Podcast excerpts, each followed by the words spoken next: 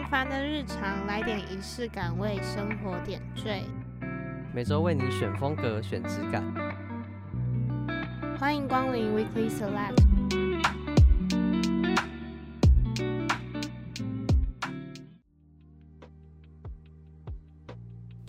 欢迎收听这集的 Weekly Select， 我是 Jenny， 我是小麦。今天的主题继承上一次的社群成瘾。那你知道社群成瘾会伴随着一些问题，像是容貌焦虑吗？没错，今天的主题就是容貌焦虑。为什么我会觉得它是一个蛮像连在一起的问题？是因为有时候你可能看到社群上面一些漂亮的女生、漂亮的网红，你可能就是会觉得，欸，他们都好漂亮哦，然后就会觉得自己自叹不如的感觉。有些人可能会这样子，就难免想要比较一下这样。对，或者是说，社群上面都使用一些滤镜啊、修图，然后可能会害怕别人看到自己本人的时候，就会觉得，是不是差很多什么，然后就开始自己容貌焦虑那种感觉也是有的。那我们就直接进入单元一，听听我们跟我们街坊的人他们对于容貌焦虑的一些看法。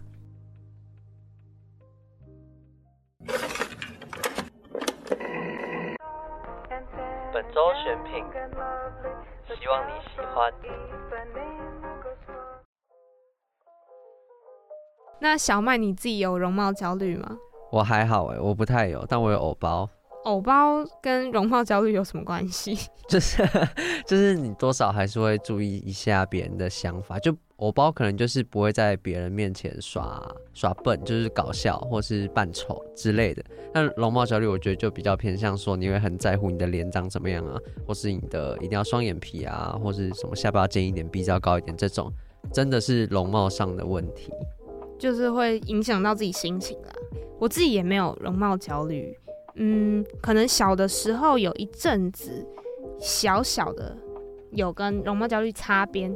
但为什么我会这样讲呢？是因为那天我就在跟我朋友聊天，我就问他说，你有容貌焦虑吗？然后他就跟我说，有啊，因为我就痘痘问题啊什么什么的。我就想到，对耶，我国中的时候也有痘痘问题，就是我额头真的长很多很多痘痘。那时候我其实很烦恼，我那额头那一片痘痘到底该怎么办。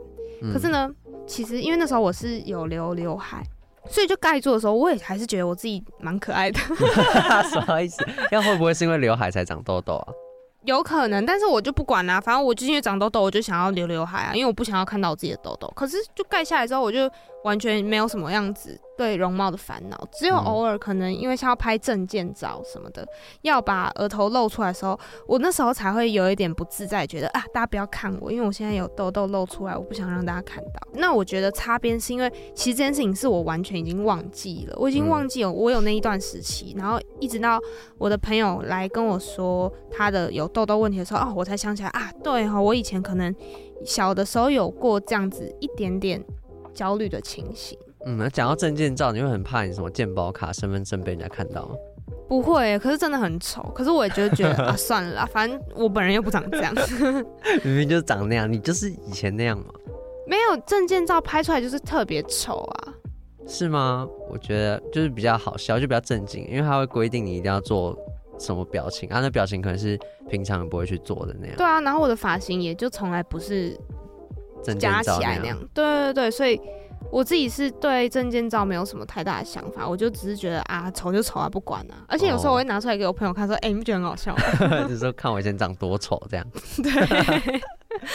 那我们就来听一下，因为其实我们俩自己都没有容貌焦虑嘛。那我们来访问一下一些人，他们有没有容貌焦虑呢？他们的容貌焦虑的情形大概是怎样？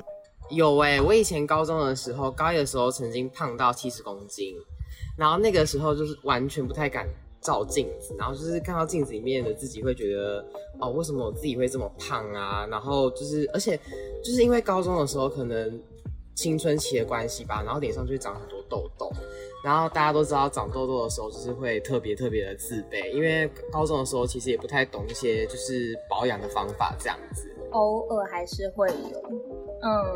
可能就有时候，譬如说穿衣服穿搭的时候，然后可能突然间发现，可能觉得自己，譬如说可能大腿比较粗啊，然后会觉得可能屁股好像看起来比较大啊，然后这种时候就会比较容易，就那段期间比较常会觉得自己 是不好看啊，或者是自己是不应该穿某些类型的衣服。那有时候可能像化妆之类的，然后也会就是可能会突然间觉得我好像皮肤不太好，或者是觉得毛孔很大怎么样之类的，所以就有时候还是会觉得自己是不是不好看，或者是不是长得好看的类型。有吧，多少都会有，尤其以前肥胖的时候可能会在意，那到后面其实即使有瘦下来，那都还是蛮在意，所以还是会去打扮。对，我有最严重的时候是我大二的时候，就是那个时候我真的是很难过，就是我会对着镜子，然后就是看着镜子，有一次我就是哭了半个小时，就觉得自己怎么那么丑，然后又那么胖，但是又觉得自己不做出改变，就觉得自己很烂。我后来大二的时候就去健身啊，然后我还跟我朋友打赌，2个月如果瘦体脂多少，然后他就要请我吃和牛涮。但是呢，我最后只瘦了，体脂只降了 0.2 但是我朋友他是对我很好，他就说好啦没关系啦，那个和牛涮就算了。我之前就是有超级无敌严重的容貌焦虑，就是我会一直看镜子然后审视自己，就觉得天啊，我的眼睛怎么一单一双，然后鼻子怎么这么塌，然后肤色怎么这么暗，就是我一直觉得天啊，我每个地方都超级不完美。然后我的朋友，因为我的朋友们都是很漂亮的女生，那我每次跟他们拍照我都会觉得我怎么敢跟他们拍照，我在他们旁边怎么可以这么丑这样。有，我身边蛮多人都有过的，然后直大的严重程度可能不太一样。最严重的时候我不太确定其他人，但是我自己比较严重的时候是我会没有办法去看镜子以后自己，我看我会觉得就天啊，这人怎么长得这么丑对，就会觉得说自己没办法接受自己的长相，会觉得好像每个部分都有一点不对，就是好像这边可以更好一点啊，然后那边为什么长这个样子。其实刚才听完就是他们讲了，我对最后一个其实好像有一点感觉。他刚才说他的朋友们都很漂亮，然后跟他们拍照的时候他们会想说自己怎么长那么丑，其实我好像可以感觉到，就像我有些朋友他们是真的很高，他可能每个都180、180，然后我就没有到很高嘛，所以我刚刚拍照的时候我就很像一个走到丛林里面的人，就想说奇怪这些人是在高什么，但是我也不会因此觉得很有焦虑感，但是我可以大概体会到那种自卑感的感觉，就是明明你同样可能是一样的年纪，但你确实就是在某一项身体上面的容貌或者是身高这种就是不如人，那种自卑感会是突然产生的。国中啊高中啊大学身边如果真的漂亮女生很多，或是像小麦身边的人的身材身高优于自己，有时候当然会觉得哇人家好漂亮哦，或是会觉得说我是不是比较没有那么漂亮，但我同样也不会觉得怎么样，是因为我好像每次当有发现自己好像在容貌上面开始产生一点自卑感的时候，我的下意识的反应是去找到我自己比别人好的地方。我还是正能量 Jenny 哦。怎么讲，因为我不希望自己有这样子不安的情绪产生，所以我会想办法找到自己好的地方，然后并且告诉自己说你比较聪明啊，对不对？还是你是好胜心强啊，就是一定要我这个地方还是赢你这样。我觉得有可能我觉得比较这件事情好像很难免会发生，就是你不可能叫别人说你就不要跟别人比跟自己比，我觉得这个都有点太废话。因为你就是跟人每天相处在一起，你怎么可能不跟别人比？所以有时候可能还是会有这样子的状况，就是容貌跟容貌上面之间比较的时候，我还是会想办法找到自己好的地方。那刚我其实有听到一个比较有趣，就是有一个女生说她卸完妆以后会觉得自己皮肤没有那么好，你会这样觉得吗？可是我皮肤很好，没有了。好，那我讲一个，就是我在疫情那个时候，有一阵子也是可能晚睡，然后作息比较不正常，那时候的皮肤当然状态就不太好，然后可能有时候卸完妆的时候就会觉得哇，怎么痘痘、对，痘痘很多，然后又感觉好像黑眼圈跑出来了这样，但我好像不会因此而觉得怎么样，我会想办法说那我要预约一下，就是做脸啊或者什么的。然后查一下有什么样的保养品啊这样子，就是所以你不会焦虑就对了。哦，有一点点，就是会觉得说啊，怎么皮肤这么烂啊？这样，或者是说可能出门的时候化妆什么的，然后有时候因为你化妆，你还是可以隐隐约约看得到那边皮肤不好嘛，你就会觉得说哦，拜托，就是会觉得那个状况不是很喜欢，因为你这样子化妆也不好看。所以，可是我的想法会是去找到解决的办法。嗯，我就不太会拘泥于现在我的皮肤怎么样，我会希望我可以赶快去改善这件事情。哦，对，我觉得是重心就是注意力放在不同的地方，他可能直接注意力一直放在当下那个不好看的自己身上，而不是去找到一个可以解决的办法等等的。那我再问一个，你会不喜欢自己素颜出门吗？我觉得，因为像我们广告系啊，其实很多女生都是每天化妆出门。对啊，对，但是我的话，我觉得是有点懒吧，有时候真的起不来啊什么的，我还是会不要牺牲自己的睡眠时间，所以我有可能还是会素颜出门，但我不会觉得怎么样，就我还是会可能依靠那一天，就可能戴个帽子啊，然后口罩戴一下，眼镜戴一下，就是啊稍微遮一下，或是穿搭好看一点就好啦，就是不要整个人好像穿衣服也是乱穿这样出门，我就还是会稍微打理一下。嗯，所以其实你还是会在意自己的容貌。我会在意，但是我觉得没到焦虑。今天如果去跟别人比较，我输了，我不会觉得怎么样。我可能就是一样，就像我前面讲到的，我会找到一个我自己好的地方，就是不会看镜子看到哭这样。刚刚听到有人说他自己会看镜子看到哭这件事情，其实我有问一些其他的朋友，他们也有同样的状况，就是看镜子看到丑到自己哭。其实我觉得是蛮难过的，我不知道，我没有办法想象是多大的无力感会让一个人因为自己的外貌然后这么的难过，我其实是很难想象。我也完全没办法想象，因为像我有时候看镜子，我看到我自己长那么矮啊，或者是穿衣服穿得很丑，我觉得看到觉得很好笑，我就会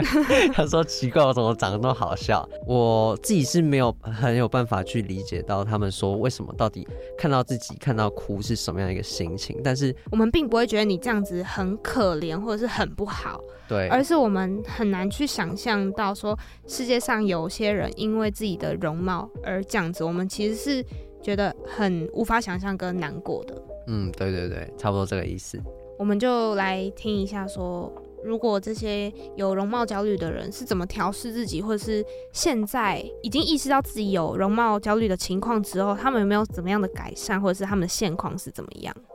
那现在还会容貌焦虑吗？一定还是会有啦，就会觉得好像怎么打扮就是觉得好像还是哪里不足，就是会一种挑三拣四的一种感觉。可是我觉得这种东西慢慢久了还是会有一定的自信，你不会觉得自己很好看，但你会有一种自信，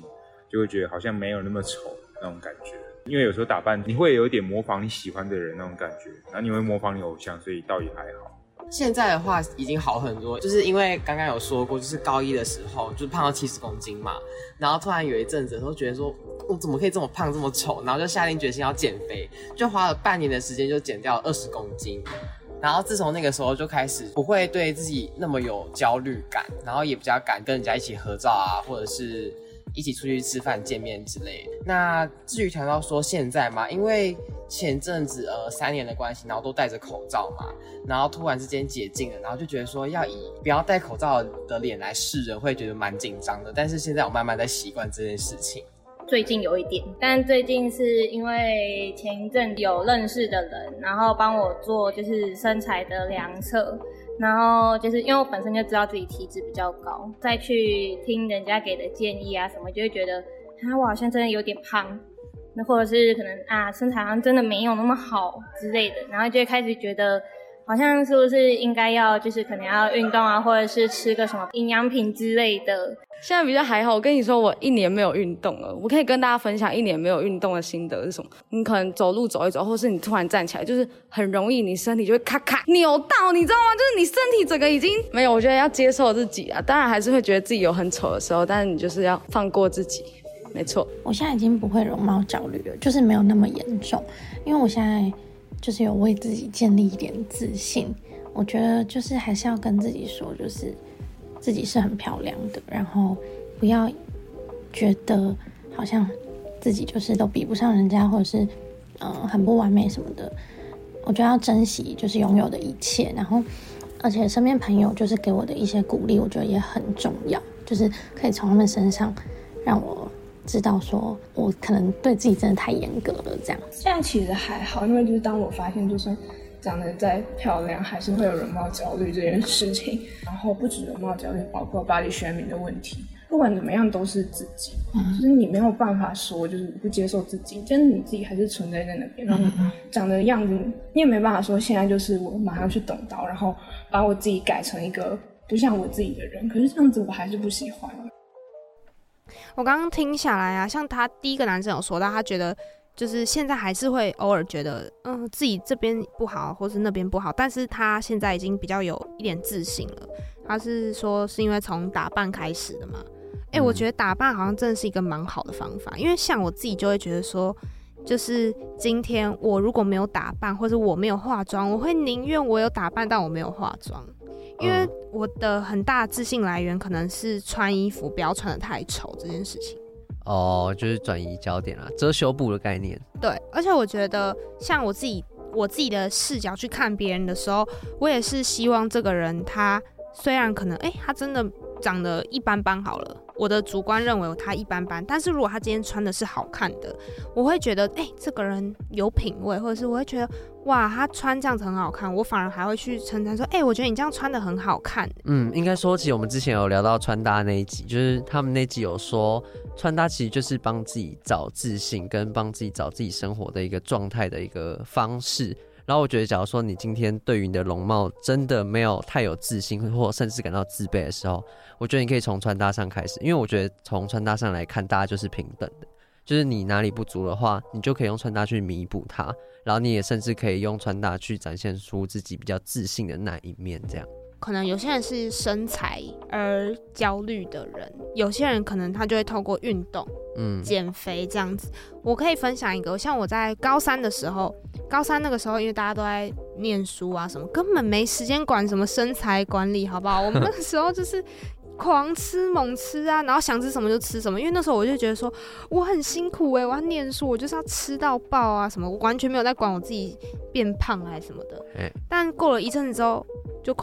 接近快要考试的那一段时间，我就发现哇塞我真的胖蛮多的在考试前发现大概胖了5、6、7、8公斤吧5、6、7、8公斤对，然后就觉得呦怎么变那么胖啊，有时候还真的会觉得自己腿好粗哦或者什么的。就那个时候的我会觉得没关系，我先专注在读书这件事情上面，等我考完试我再来解决我的身材的部分。然后我就在我考完试之后，我就开始真的去运动啊，上健身房啊，然后跑步啊，然后可能做一些饮食的调整。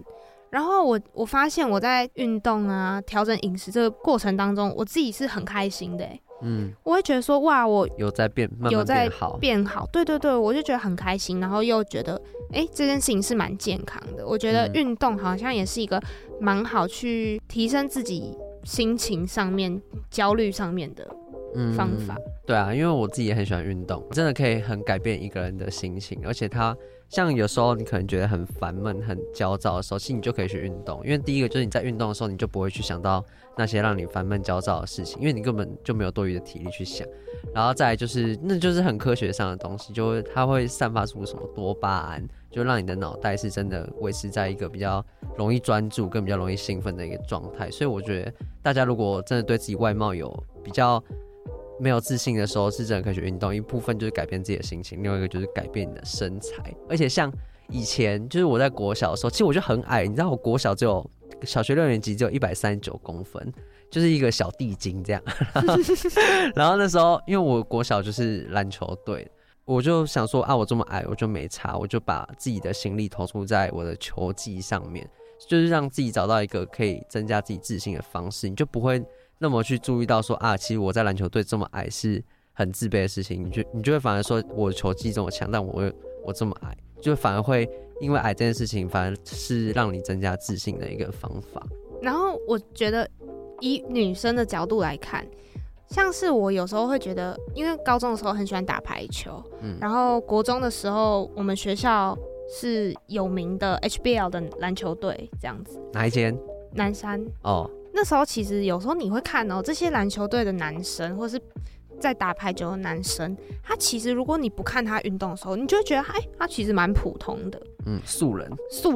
就素人，或者是像小麦讲他可能比较矮一点，可是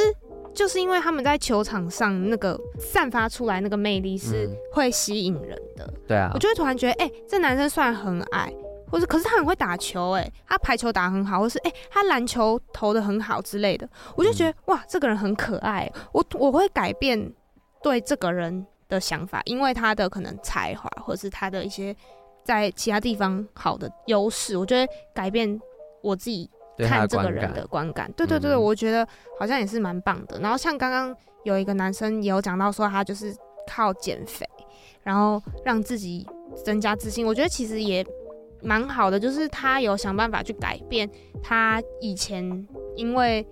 身材而焦虑的这件事情。就是如果他是一个可以改变的东西的话，其实也不妨去尝试去改变，让自己不要那么焦虑，我觉得也是蛮好的。像刚刚有个女生，她有说她有尝试去运动嘛，但虽然说没有成功，就是只降了 0.2% 的体脂，但我觉得她好像经过这件事情以后，她的心态就整个开朗很多。虽然她的身材可能没有真的明显上的改变，但是我觉得她的心态从刚才街访上听起来是改变真的蛮多的。因为刚刚前面有一个人说他觉得他自己屁股太大还是什么的，可是我跟你说，就是我妈小时候就一直灌输我的概念，就是屁股大还不错啊，就搞谁干？对对对，他们就会讲说啊，屁股大好看啊，或者什么的，或者是我妈还会跟我说我腿很长，我才161，我腿可以长到哪里去？可是我就是因为我妈小时候一直灌输我这些想法。我还有一阵子还真的以为我自己的腿比其他160的女生的腿还要长哦，但其实我的腿的比例其实没有很好。我还有一个同学说，你为什么那个大腿这么长，然后小腿这么短啊？那比例看起来怪怪还是什么的。那我还跟他说，哪有啊？我妈说我腿超长的好不好？总共这样加起来是很长啊，什么什么。我觉得好像有时候也是可以去跟身边的人说他自己好的地方，或者是其实你这样子是有些人会羡慕你耶，什么什么的。对啊，就是挖掘他好的地方。那像是也有讲到说，这几年因为疫情的关系要戴口罩，然后有些人因为要把口罩拿下来这件事情，好像要把整个脸面对大家这件事情而感到焦虑。你有什么想法？就因为我觉得口罩在之前，因为它是不得已要戴嘛，所以你戴久以后，它感觉像变成你身体的一部分，就是很像是你穿着衣服，然后你可能以前人没有穿衣服嘛，然后现代人因为一直穿着衣服，你叫他突然把衣服脱掉挪了上半身，他会不习惯。我觉得就是那个感觉啊。有些人可能觉得说，像我们去海边玩，可能去绿岛玩，就是那边的人基本上你就算骑摩托车你也不会穿上衣。那可能有些人就会觉得说他不穿上衣他的身材没有那么好看。我觉得就是同样的道理，但我觉得你只要就是真的等口罩真的解禁以后，你拿下来拿久习惯了以后，你就不会感到那么焦虑，所以我觉得这个倒其实还好。就是我还会去买那种小脸口罩。什么？你说立体的那种？对，就是那时候我去日本玩，然后我就看到日本女生会戴那种口罩，看起来脸好小，然后我就去买一包，就我发现哇塞，脸真的变超级小，然后我就买超级多包回台湾，所以有时候会觉得戴口罩脸变好小，我拍照都很好看之类的。但是我还是觉得就是各有各的好，就是虽然说我戴口罩脸比较小一点，但是我没有办法露出我全部的五官。所以我恨不得把口罩拿掉，恨不得展现一下自己优秀的五官。其实口罩这件事情，就是好像真的带来有一些人的焦虑是没有错。对啊，真的。但我觉得大家其实说真的，以你的视角，你会因为就可能平常你没有看到这个人没戴口罩的样子，然后突然看到他脱掉口罩，你会有做出什么样的反应吗？或是你会有其他多余的想法，还是其实也还好？其实说真的，多看两眼一定会，因为你就是已经平常很少看到这个人脱口罩，然后你今天看他没戴口罩，你就真的会多看，因为相较很多人现在还是戴着口罩。但我觉得你看完以后，其实你也不会觉得有什么。那你知道，就是我刚开始认识你的时候，因为那时候刚好真的就是戴口罩的时候，然后你第一次把口罩拿下来的时候，其实我是有惊讶，你知道吗？我想说，他跟我想象中完全长不一样，就是没有好没有坏，但就是你这个人怎么长这样？什么意思啊？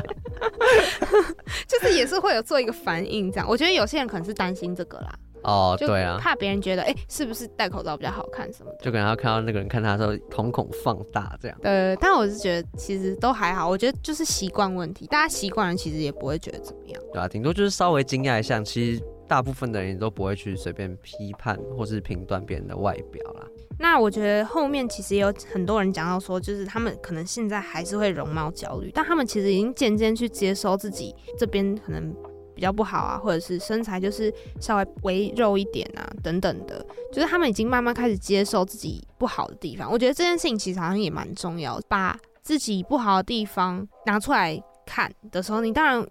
第一反应一定是觉得不好，心情不好啊，或是低落等等的，但是我觉得渐渐要去练习还是去接受自己的那样子的部分。就是要接纳自己，然后更加认识自己，就看见自己真的内在的东西啊，就比较会对外在的事情稍微看淡一点。我觉得它虽然说可能是你自己比较不喜欢的地方，但也许别人是喜欢的，也许它也是一个特色。我觉得也可以用不一样的眼光去看待自己身体或者是五官的某一个部分，或许你会有不一样的收获跟想法。就像有些人会觉得说我的黑眼圈很重，然后甚至有人说什么吸毒犯啊，或是没睡吧笑什么，然后反正就是大概这种，但其实我自己是没有太在意啊。但是直到有一天我听到那个林香，他说他就喜欢那种看起来累累的，然后有黑眼圈，我就觉得我会觉得哇，我中了就是我跟你讲，就是不管你今天长成怎样，一定都还是会有人喜欢，所以大家不用太去在意说自己无法改变的外观这样。而且说真的，有时候觉得你可能看起来就是眼轴比较深，这其实往好处想就是深邃，就是鼻影对啊就鼻影啊，对不对？鼻影是什么啦？鼻影啊，你知道吗？就是女生会为了让自己的鼻子看起来挺一点，那你知道鼻子如果要挺一点的话，就是需要在侧边这边有一点阴影的感觉哦，所以我们就会修容，然后就是要加一点深邃的东西在你的那个眉毛跟鼻子之间的地方哦，所以我不用加，我刚好就有这样。对，就刚好就有。而且你知道我有，因为我从小是过敏的，然后我有时候真的过敏很严重的时候，我的眼皮会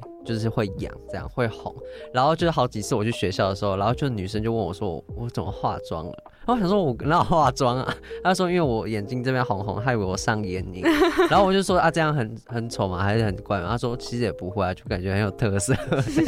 就是我知道像我身边有些朋友可能会因为自己皮肤的问题啊，痘痘或者是雀斑啊等等的，其实真的好像蛮困扰的。可以改善的就，如果你想改善你就改善，不能改善的就放宽心去看待它就好。对，就最后还是要回到说，就是你要接受，可能啊我就是会长啊，或者是我就是有雀斑啊等等的。我觉得不要对自己那么严格。像最后一个女生她有说，她觉得像很多长得漂亮的女生或是男生也都会有这样子的焦虑的情形。对啊，所以其实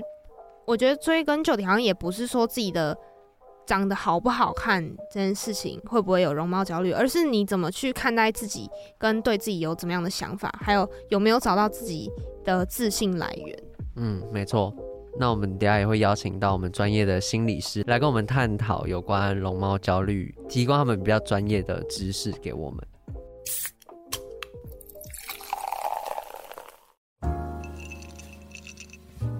今晚来一杯为你精挑细选的 Weekly 特调。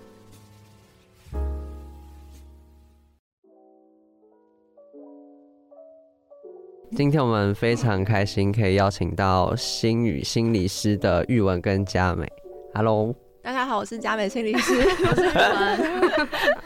好，这其实已经是他们的第2集了。那今天的主题是容貌焦虑，自己最好奇的是说容貌焦虑的成因跟定义是什么？因为其实好像有时候我在问我朋友说，你们觉得你们自己有没有容貌焦虑的时候，他们会说，我不知道这样算不算欸，定义是怎么样？我觉得容貌焦虑好像也是这几年来才慢慢被越来越多人讨论的主题。就像可能我以前在就是读研究所，在实习，在大学实习的时候，大学的学生辅导中心实习，然后那时候我都还没有听过容貌焦虑这个名词。对，然后到现在，我现在在大学就是做心理师在接案，然后开始听到很多大学生会跟我分享说他觉得他们有很严重的容貌焦虑，但是就是在我看来他们已经就是讲的也都好好的、啊、然后都是也看起来都不会觉得有什么问题，但他们就会好像看到自己就是很不满意。对，那个不满意是很广泛的，比如说不只限于脸部的不满意，然后我觉得还有比如说身材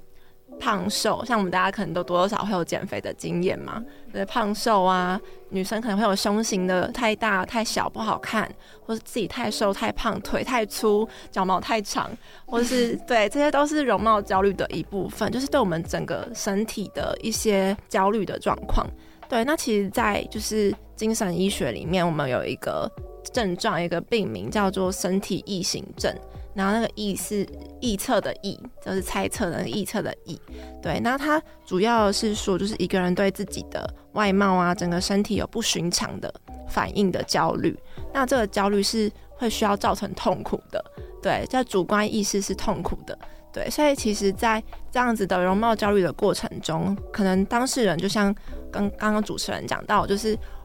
越来越多人感觉到自己的身体是不满意的，我们可能就会开始反复的确认自己今天的长相，或者今天就是妆哪边没有画好，然后或者是出门到垃圾都要打扮好。对，那其实会造成一些就是痛苦的感觉的时候，那可能这个焦虑就是有一点严重的时候。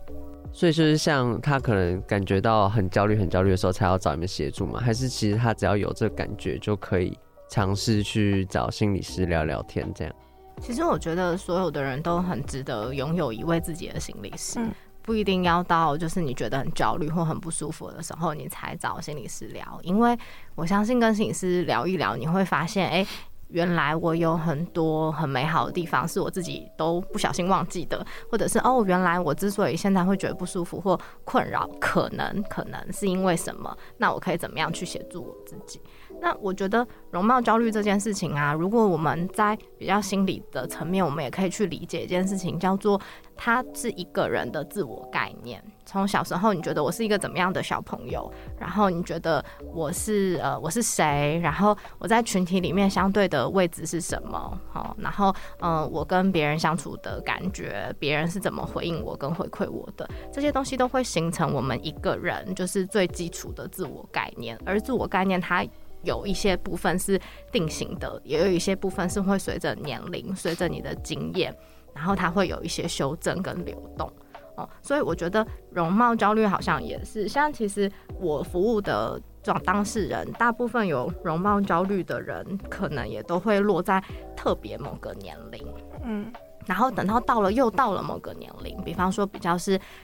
成人比较晚期的时候，他们的那个容貌焦虑有的时候会跟他们的疾病连在一起，比方说他们可能因为身体的退化，然后身体也不方便，然后他可能会觉得啊，我看起来就是很老啊，很皱的啊，然后看起来就是不健康，那样子的他们也会对自己的这个部分也会有一些焦虑。所以我觉得整体而言它就是一个自我概念的形成，然后它可能成因跟定义，你觉得自我形象低落，然后你觉得没自信，然后我觉得还有一个很重要的东西是通常有容貌焦虑的人他们都不太喜欢自己，我觉得其实这反而是容貌焦虑最致命的一个地方。我觉得而且好像也是文明病的一种，就是我们现在随便花脸书看到的广告，或是捷运站里面的广告都会有医美的广告，或者是你看到很多网红在 IG 上面的照片，然后或者是你甚至去健身房，他们可能都会有一些励志的话，比如说你连自己体重都管理不好，你凭什么管理你的人生？我压力好大，就是这个社会都一直在告诉你说什么是好的定义，或是美的定义应该是要长怎么样子的，好像就是要瘦，然后鼻子就是要尖要挺要好看，那好看好像就只有这个样子才是好看。对，我觉得媒体啊社群啊都会让这个焦虑是越来越多的。然后我刚刚回应鈺雯那个部分，就是好像真的会有一个年龄层的差别，尤其是学生这一块，还在学校的学生，就是或者是说可以说还在自我探索的学生，很容易会有这种容貌焦虑的状况出现。因为在学生这个阶段，我们可能对自己未来要做什么工作的志向啊，或者是我们要发展怎样的人际关系亲密关系，我理想的伴侣是长什么样子，我们都还在一个探索的阶段，所以对很多事情是不确定的。那越不确定的时候，我们就是越会抓一些好像可以确定下来的事情，会让我们自己看起来还不错的事情。所以我觉得在学生这个阶段年龄层的容貌焦虑好像真的会有逐年提升的感觉。嗯，因为像学生他好像就是会很在意说别人的想法，那其实我觉得有些行业可能像是演艺圈或是模特，他们可能也会在意。那像这种比较职业上的问题，你们会怎么去建议他们？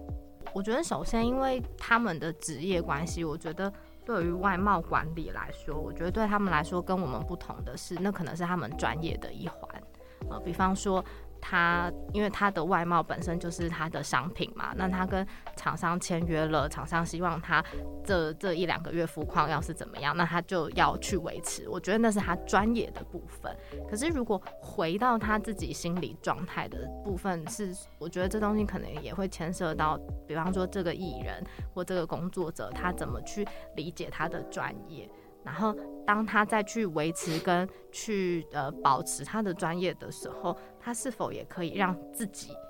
自我的状态其实是够稳固的。当然他一定会有压力，比方说我突然身体状况不好，那我的皮肤可能就不好，那这当然是他要去自我管理的部分。可是我们要明白一件事情，那东西是有限的，身体它其实也是大自然的一部分，你好好的对待它，它当然某种程度上会好好的回应你，可是一定还有一些是我们人类所及，我们不能控制的地方。那我觉得这个东西相对回到容貌焦虑的部分，提醒大家去想一件事情，你能不能某种程度上允许自己没有那么的怎么样怎么样怎么样，不论是在你的工作能力上，你的外貌上，还有你的性格，或者是你所有的表现上，能不能多一点点允许的空间，可以对自己温柔一些些。我觉得这可能是蛮重要的一件事情。大家同才之间啊，或者是像演艺圈这样，他们的容貌本来就是比较容易被拿出来比较的东西，然后有时候可能会觉得自己一定要是里面的佼佼者或什么的。如果出现这种心态，你知道一定会有比自己更漂亮的人或者什么的。然后我自己觉得我自己没有容貌焦虑的原因，是因为心里知道我反正没关系，我就是长这样子，我没有特别觉得说我一定要比别人在外貌上漂亮，但我觉得我可以在其他地方找到自己其他的价值，那我就不会觉得说啊，我就是整个人都输给你，因为我觉得我还有其他比你更棒的地方，或是我还有其他的成就感。那这边就是想要问说，当这些容貌焦虑的患者来找你们的时候，你们会怎么样去帮助他们找到他们自己这样子的价值？像我可能我自己可以知道，但可能有些患者他就觉得啊，我就是全身上下都很多缺点，要怎么样帮助他们找到他们自己好的地方？我觉得主持人刚刚说的这部分就是一个很多元的那个自我概念跟自我价值的形成，我觉得这其实真的是非常健康的。就像我们绝对不会只有在某一件事情做得好，我们也不会绝对只在某一件事情做得没那么好。那个整体的总和是所有的我，那所有的我可以怎么样去被呈现跟怎么样被培养。我觉得有的时候也许我们会像我的部分，我可能会协助当事人就好好的来这边说说他到底有多不喜欢他自己，因为我相信啊，他们在外面讲的时候一定常会得到一些回应，怎么会，我觉得你这样很好啊对，那其实对他们来说，你知道那感觉就是一种被堵住的感觉，我好不容易想要讲一下，然后你又跟我说我没有很好，然后我又发现我好像其实也还可以，可是我又觉得我不够，那他就会一直在那个线，一个他的应该跟标准的线上来回徘徊。所以我倒觉得没关系嘛，那我们就来好好说一说到底有哪一些东西其实是觉得没那么好的，讲完了之后我们再一条一条细细的讨论。那个讨论当然不是说心理师会告诉你你这样很好这样很不好，而是到底哪里觉得你不好，你觉得哪里不好，不好在哪里，那怎么样会比较好，那怎么样有可能会更不好。那我们可以怎么样让你是很有安全感跟很有控制感的去靠近你自己，跟更能够欣赏你自己。当然最终我们都期待，我们最后有一个部分是我们都会希望我们的当事人可以某种程度上走向喜欢自己跟爱自己。对，那个喜欢自己跟爱自己不是买名牌或者是带自己去吃好吃的而已，比较多自我接纳的部分。对，没错。我自己是觉得说他们可能到最后真的要自己来帮助自己，那他们应该要怎么做才可以帮助自己走出那个容貌焦虑？最后能战胜容貌焦虑的绝对是他自己。嗯，对，所以其实全世界最难被说服的人往往都是自己。对，所以其实我觉得也跟之前我们提过的那个跟自己相处这件事情很像，就是你有没有办法可以承受跟好好的对待你自己，然后跟你自己相处。嗯，那你有没有办法去照料自己的焦虑？你照料容貌的同时，你不能只照顾你的皮肤，不能只照顾你的身材，你有没有办法可以照顾你的心情？我觉得那反而是一种，我会觉得是软实力，可以这样讲吗？心理素质的培养。那有些人可能他们依靠化妆啊、医美啊，不想要让自己的容貌看起来好像比较不好看或者什么的，然后来消除自己的容貌焦虑。那这样子的方式是一个说健康的方式吗？还是应该说他们还是要回归到自己心里的那些，可能接受自己原本那个样子呢？嗯，我觉得其实容貌焦虑也不完全是个坏东西，因为我们会有容貌焦虑代表说其实我们还是会想要好好的打扮自己，整理自己，然后也很重视我呈现在别人面前的那个形象是什么，我想要带给别人的是什么。所以我觉得容貌焦虑不一定是一个坏东西。对，然后我觉得像靠化妆啊、医美啊，我觉得也是一种你想要办法照顾自己的方式，或者想办法让自己变得更好的方式。对，那我觉得只要不要过度都是健康的，或是不要只是过度依赖这个使用的方式，都是 OK 的。其实也不用太过度的指责自己说啊，我就只能是靠化妆，我说我只是靠医美才这样子的，那我本身是很糟的。对，我觉得这样子的否定也会很像是一种自我攻击的感觉。对，然后回到刚刚宇文说的，就是我觉得有时候身体的照顾、形象的照顾，还有就是内在的照顾，我觉得都是同等的重要的。然后我觉得身体的这种东西是随时好像可以有一些靠手术改变的，但内在这种软实力好像是比较需要长期的培养、累积、练习，或者是去尝试。对，所以我觉得身体跟心理都是同时要被照顾到的部分。那如果是针对像容貌焦虑这样子，可能并不是说大家都会寻求心理师啊或是医生的咨询，但是他其实是可以感受到哦，自己是有时候是会有这样子的焦虑，然后产生可能自己心理上面一些不舒服的状况。那如果 他来跑来告诉我说，我觉得我有时候会因为自己的容貌自卑，我们可以怎么样去帮助他们，可以让他们好像心里比较舒服一点？因为像我自己觉得有时候可能像称赞别人是一件可以让被称赞的人收到之后会觉得我好像没有这么糟糕，就是一个很好帮助容貌焦虑的人的一个办法。那还有没有其他的方法也是可以帮助到他们的？我觉得身为朋友就是可以回应给他的，就是看到他内在很不错的特质，比如说他有一些特质可能是比如说很善良，或是他逻辑分析思考能力很好，或是他情绪的敏锐度很高，或是他是很愿意帮助别人的。我觉得身为朋友可以回应的是肯定他的这些内在特质的部分。对，我觉得那是一个非常珍贵，而且他可能本人很常忽略的东西。对，就是他可能忽视了自己这一块特质或是很美好的东西，所以我觉得有时候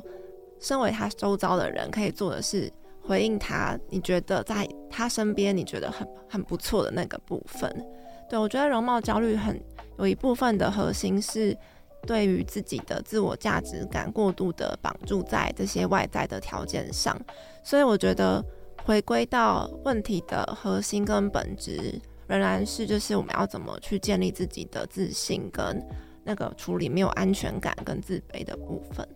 那我们今天非常谢谢两位心理师跟我们分享关于容貌焦虑的部分。我觉得听下来，我是自己觉得比较大的重点是要好好的去接受自己比较不完美的地方，容貌的不完美或者是身材的不完美，然后也要同时就是找到自己好的地方跟建立自己的自信，是解决容貌焦虑或是让自己心情可能可以比较舒缓的方式之一。那我们今天谢谢两位心理师，谢谢。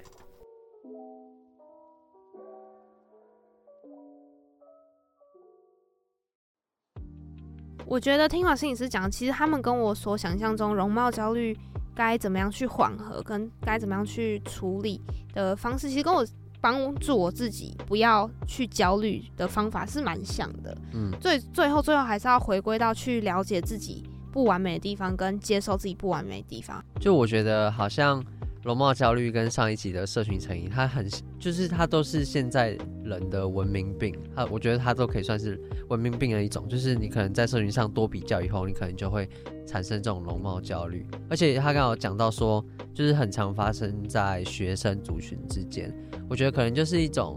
学生可能就是因为你看到的人很多嘛，而且都是跟你相同年纪的，我们爱比较，然后我们自己对自己的人生规划也都还没有到那么确定的时候，我们可以比较的东西就会很外貌。所以我觉得就是像刚才你讲到，我们就是要回归到内在的东西，因为可能当你出社会以后，你可能会开始有自己的人生规划，你可能重心就比较不会摆在你的容貌上面。嗯，对，就还是就是这样你讲嘛，我们现在可能在能力方面还没有到说可能找不到这个比较突出的地方的时候，就会往一些大家都既有的东西去比较。对，但说真的，有时候可能找到一个别的价值好像真的是一件蛮重要的事情。因为像我自己觉得，我后来有去想说为什么我好像比较没有容貌焦虑的情形，我觉得撇除外貌到底长得好不好看这点，因为我也是会产生就是说我好像外貌比别人不好看的人，就我还是会去比较，然后我也会觉得也是会产生自卑或是说不如别人的这个想法。但我至于为什么不会影响太多，我觉得是因为我还是会帮助自己去找到其他好的点，我好的点，然后别人觉得你这个地方不错，然后我会 记起来。因为像我觉得我很幸运的是，我从小到大身边的朋友都是蛮不吝啬给予称赞的人。我觉得这个也是影响我蛮多的。像是我前面有提到说，我妈会一直说你其实腿蛮长的啊什么的我是说真的，我到现在都不知道到底是真的还是假的，你知道吗可是或是像我有些朋友可能就会说虽然说你知道有些我就是真的很好的男生朋友，他们就说虽然说你长得也就是那样子，但是他们可能会觉得说我的个性就是很好相处啊，或是相处起来很舒服等等的。我觉得这些都是我朋友告诉我才知道我有的好的地方，然后我也开始去了解到其实外貌真的就只是其中一个项目而已。对啊，但它不是全部。我觉得就是假如说你身边有这种可能容貌焦虑的人，你可能就可以给他一些多一点鼓励，是在外貌以外的地方，可能是他的个性啊，或是他的能力上面，就是帮助他找到更多他好的地方，他可能就会比较少去看到自己外貌的缺陷。如果你是自己有容貌焦虑的人的话，就是自己要多挖掘自己的内心，然后找到自己应该要着重的方向，把一些在容貌上的注意力拉到其他地方，可能自己也会比较好受。我觉得也要练习，就是不要对自己太严格跟一直指责自己不好的地方。对，其实刚才心理师有说到一句话，是要对自己温柔一点。他刚才说那句话的时候真的好温柔，就有一种就是让我觉得哇，这句话很重要。就是有时候真的对自己太严苛了，要强迫自己做太多事情，但我觉得是时候对自己温柔一点，是对自己心理上让自己可以喘一口气，然后可以让自己身体休息一下，然后甚至说可以让自己的脑袋在那时候重新整理一下，才可以比较搞得清楚现在自己到底在想什么。那就是希望听到这一集的观众，不论你现在是有没有容貌焦虑，我自己觉得很重要一点，就是像刚刚小麦讲到对自己温柔一点，我觉得这好像也不是只是在容貌上而已。我觉得是很多的可能生活上面的问题都是这样子，有时候好像都是对自己太严格的时候，就是压力就会产生。没错，希望大家都可以开开心心的快快乐乐对，可是我觉得这讲这些好像都很容易，但说真的，如果有这些问题的人，我相信一定也都是很想改善却觉得很困难的。就是一定都是需要一段很长的时间去练习。我们好像讲得很轻松，但我们都了解得到说其实这个过程是很不容易的。对啊，但最后说真的，你能战胜的就是你自己啦，所以你要自己加油。那下周三晚上7点到8点也会有新的一集 Weekly Select， 想要听到以前的集数，也可以在 Apple Podcast、Spotify 跟 KKBox 上面都会有以前的集数。那我们就下周见咯，拜拜。拜。